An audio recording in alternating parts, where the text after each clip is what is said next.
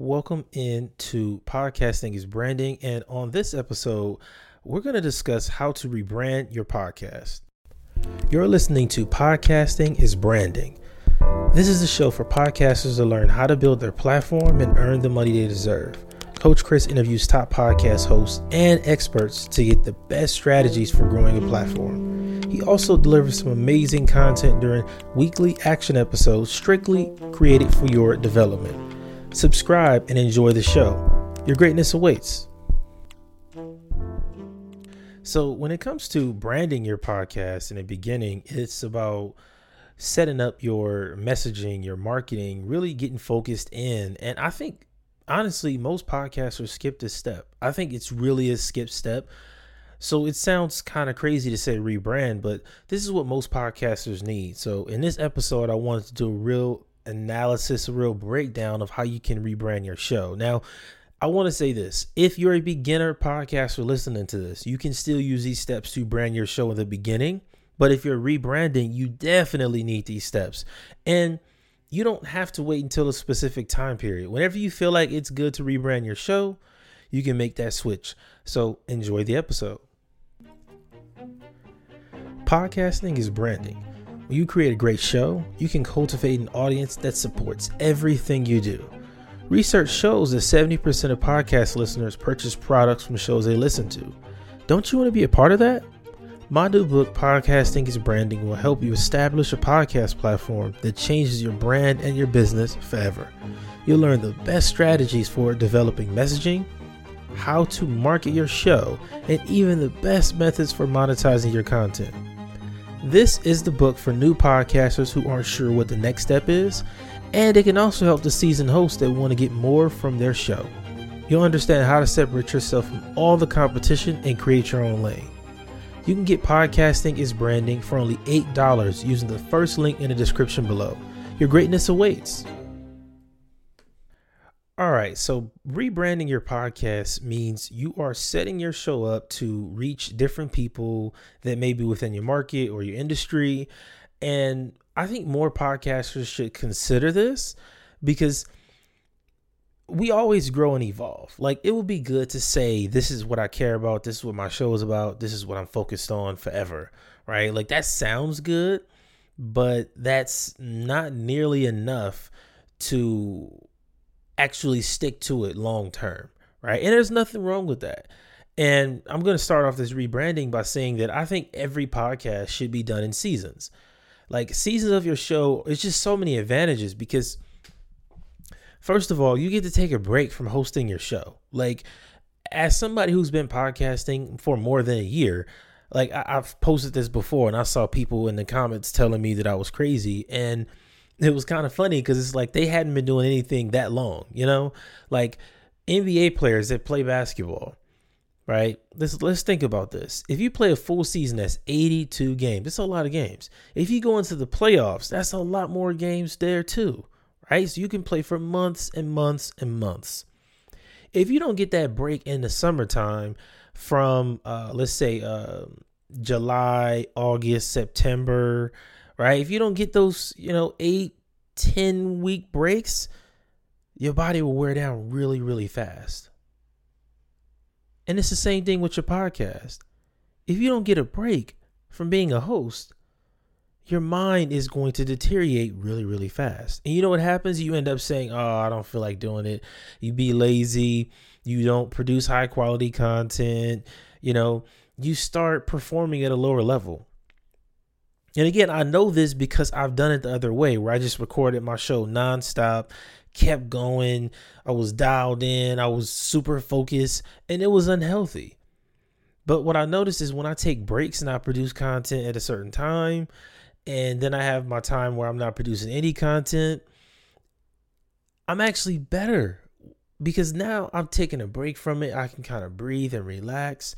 So now when I go back into produce more content, I'm performing at a higher level because of the new focus I have. You can't focus and be your best if you're always tired and exhausted. And really, uh, seasons are also important because you can batch your content at a higher level. one of the main reasons I see podcasters fail is because every week they're trying to record a new episode. Like, no, you should have a time period where you're not recording at all, like a whole month. But that only can happen if you have the system set up to produce, you know, a, an entire season in a month or six weeks or even two months. And then you post that content for the next three or four months, and you can take that time off and focus on marketing. It's the same thing they do with TV shows. They can't just produce all the TV shows nonstop every week. Like that's come on, that's insane to even think about. And that's what a lot of podcasts do. They don't have this strategy going in. So you think, yeah, I'm gonna put out an episode every week and it's gonna be amazing. That's gonna be exhausting, especially if you're doing it correctly. Just being honest with you. So it's better to say, okay, I'm gonna produce 20 30 episodes at a time. Put those out for three months and then take a month break and then go back to it and then put out another three months of content. That's a much better flow. I promise you. And really, let me let me rephrase that. So it should really be you take a month to produce content and then you put that content out and it should be enough to last you at least three months. Because in that last month where your um content you're not you know you already have content scheduled and it's going out, that's when you can produce be producing the next season. And another kind of kickback that I get on this uh, is people say, well, you could lose your audience. Yeah, that's true. That's true. But this is the thing if you're building a real connection with your audience, they're going to support you on other platforms as well.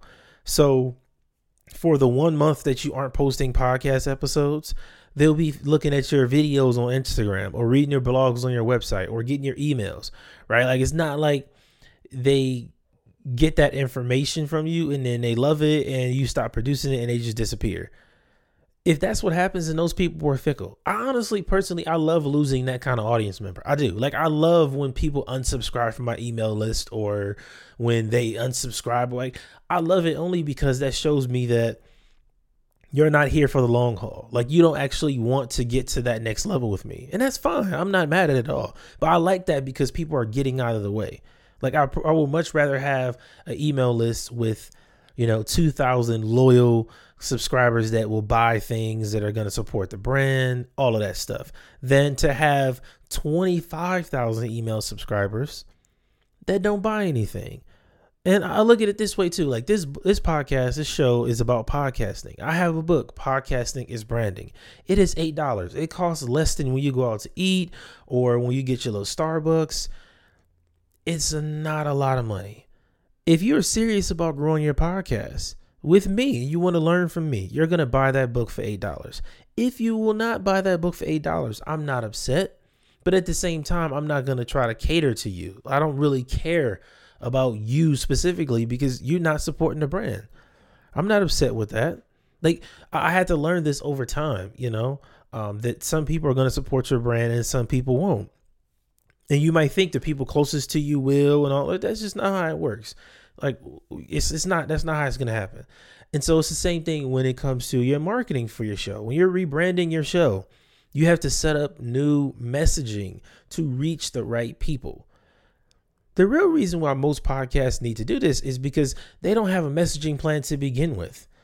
And you can break it down with the original customer avatar or you call, call a listener avatar that businesses use.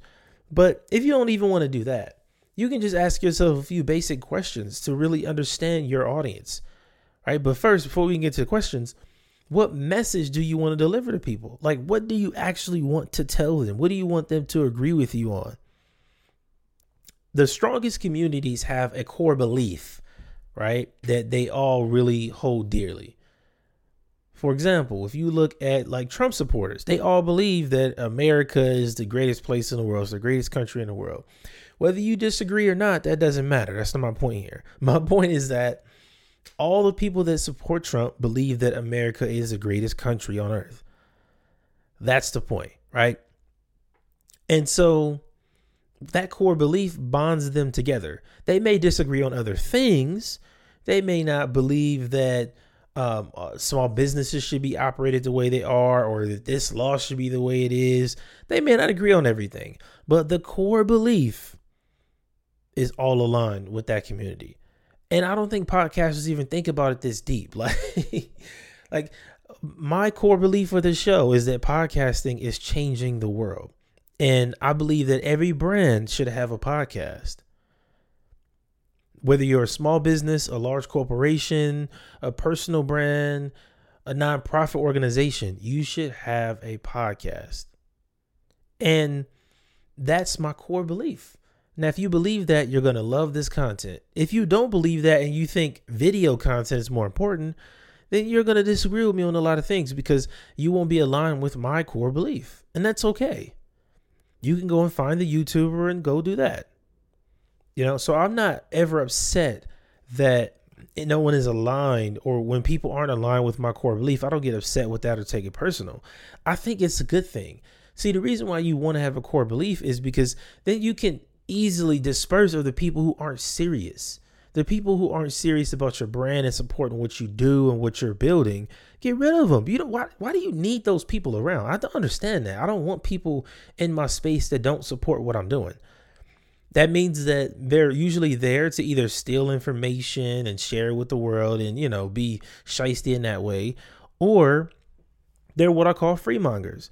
And freemongers are the people who will sign up to every email list to get the free ebook. They're trying to buy all the cheapest courses. They'll never pay for coaching. They'll never spend over $20 on a product because they're free mongers. They want everything for free, but don't want to pay for any real results. So when you craft your new message, you got to figure out how do I get rid of those people that aren't serious, but attract the people who are dedicated to my brand and what I'm building.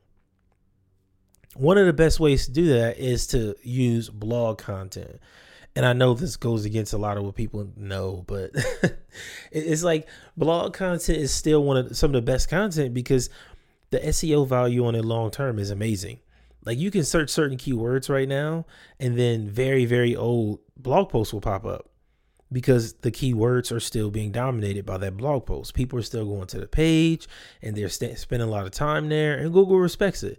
So blog posts are very valuable to rebranding your podcast. I want to give you a scenario.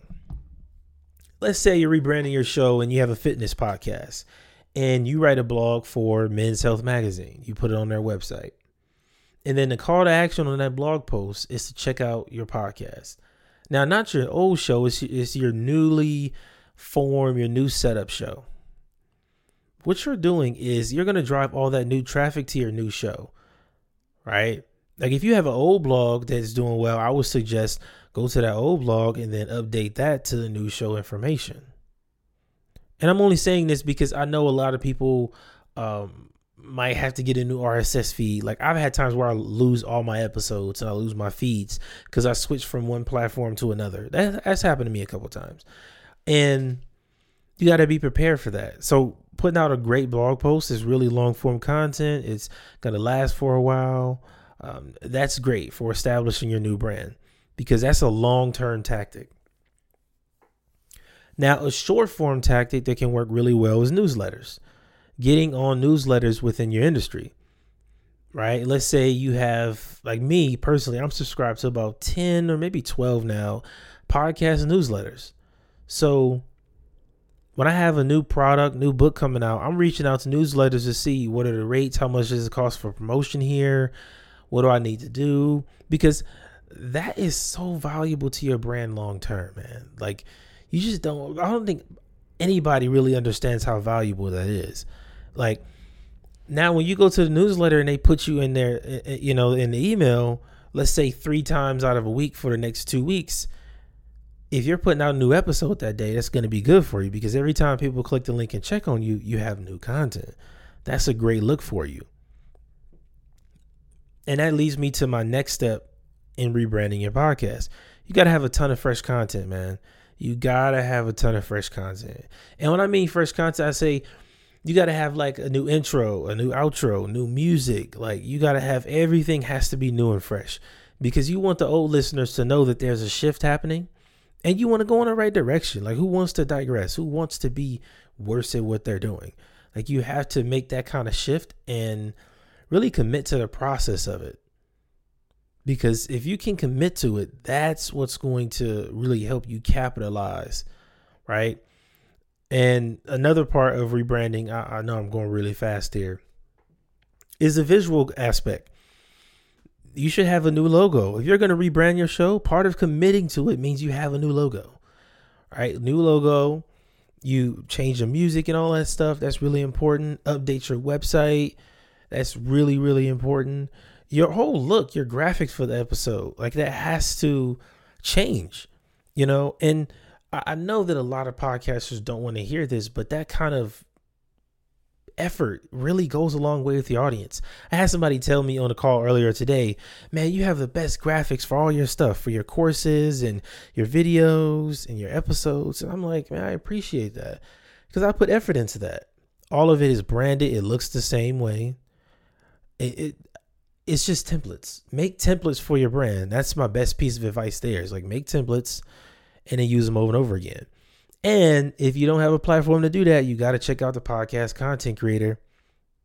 This is the best tool for podcasters to create their content.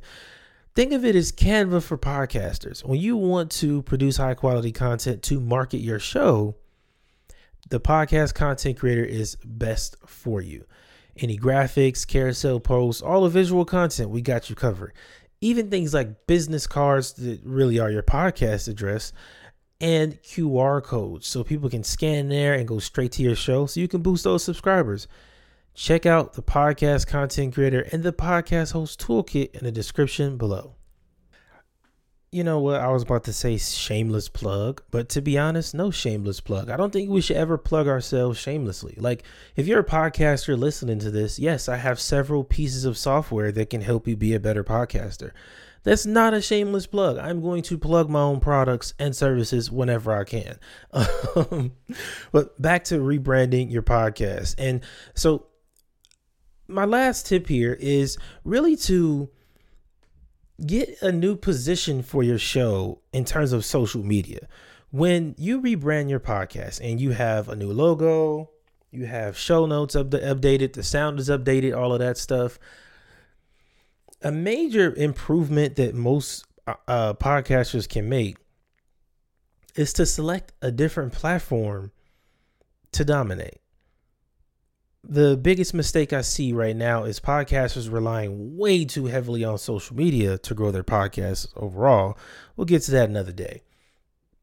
But really, it's like if you are going to use it, you need to find one platform where your listeners are and then build a brand there. So you can have a very strong personal brand on Twitter. And if you have a podcast there, it'll be pretty easy to get listeners because you already have a major audience.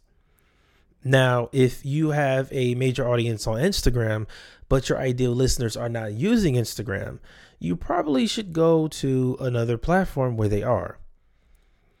I think it's kind of funny when people are so hell bent on staying in one place, and it's like that's not helping you grow right? Like that might have got you to this level, but if you want to get to another level, you got to make some more changes, right? And that could be switching your social media focus, you know, and really a, shift could be taking a step back from social media so much altogether because it's not all it's cracked up to be, especially for podcast hosts. You know, if you host a show, it's not like you post it on there and then everybody sees it and they click the link.